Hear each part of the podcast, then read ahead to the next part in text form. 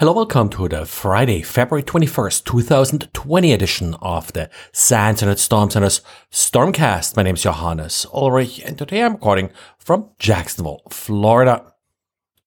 Today, Rob wrote up a real neat script in PowerShell that I'm sure incident responders will love. It collects information about who is currently using a particular workstation. And well, with Rob's script, you can actually collect this information throughout your network. Not only that, it will also consult Active Directory to add phone numbers and email address of the particular user. So in the end, you end up with a little table that lists a username, the user's Active Directory information like phone number and email address, as well as the IP address of the workstation the user is currently logged in. So great thing to then use this table to contact users of affected workstations that you, for example, need them to just step away from or power down or disconnect from the network or whatever your plan proposes.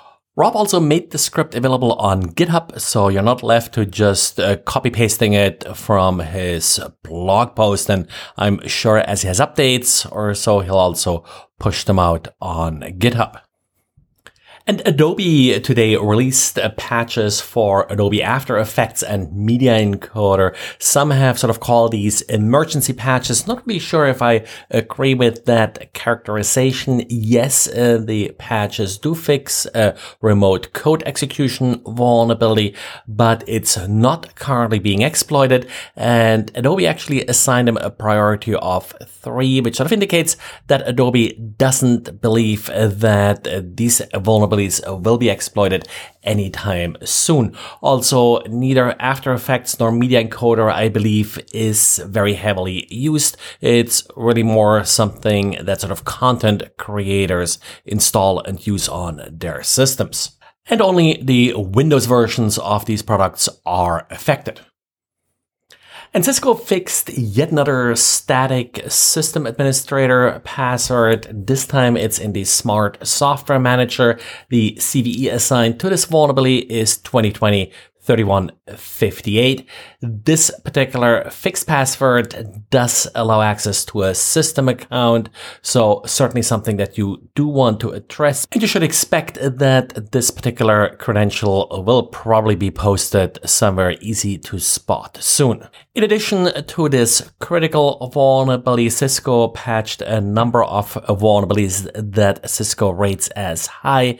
That typically means they do allow a denial of service or approach escalation attack.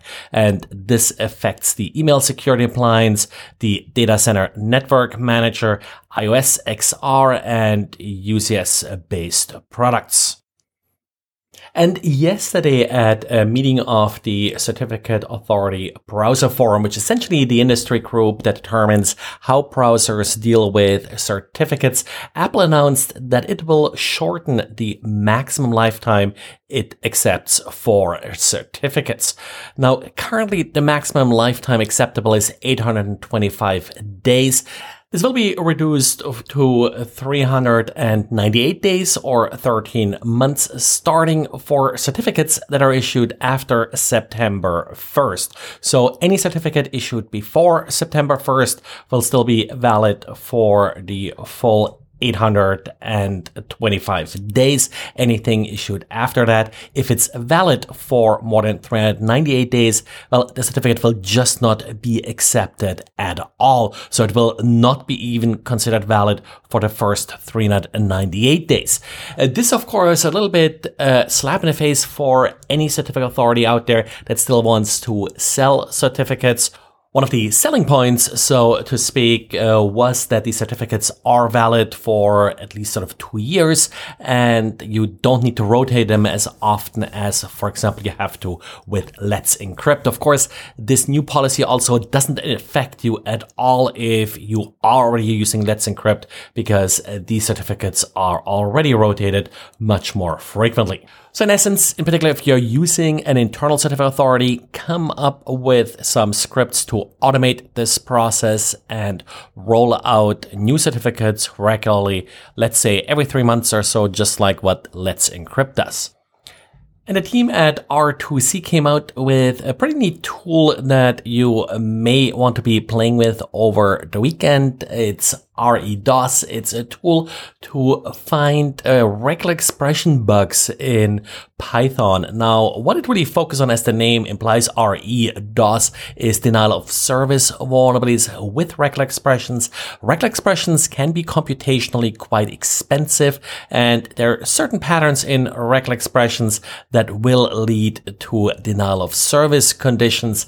They're not always that easy to spot, but this regex debugger that they came up with will make it easier for you to find these problematic regular expressions. Well, and is it for today. And then as a reminder, next week, at least Wednesday, Thursday, I'll be spending in San Francisco at uh, the RSA conference. If you happen to be there, uh, I'll uh, be part of two events. Uh, first of all, a two hour hands-on lab session that Jason Lam and I'll be doing about mobile web application authentication. So uh, take a look at this. There is a prior registration encouraged. There's limited seating. Uh, so uh, please reserve your seat if you plan to attend. Uh, but of course, if there are seats available, uh, we'll still take walk-ins.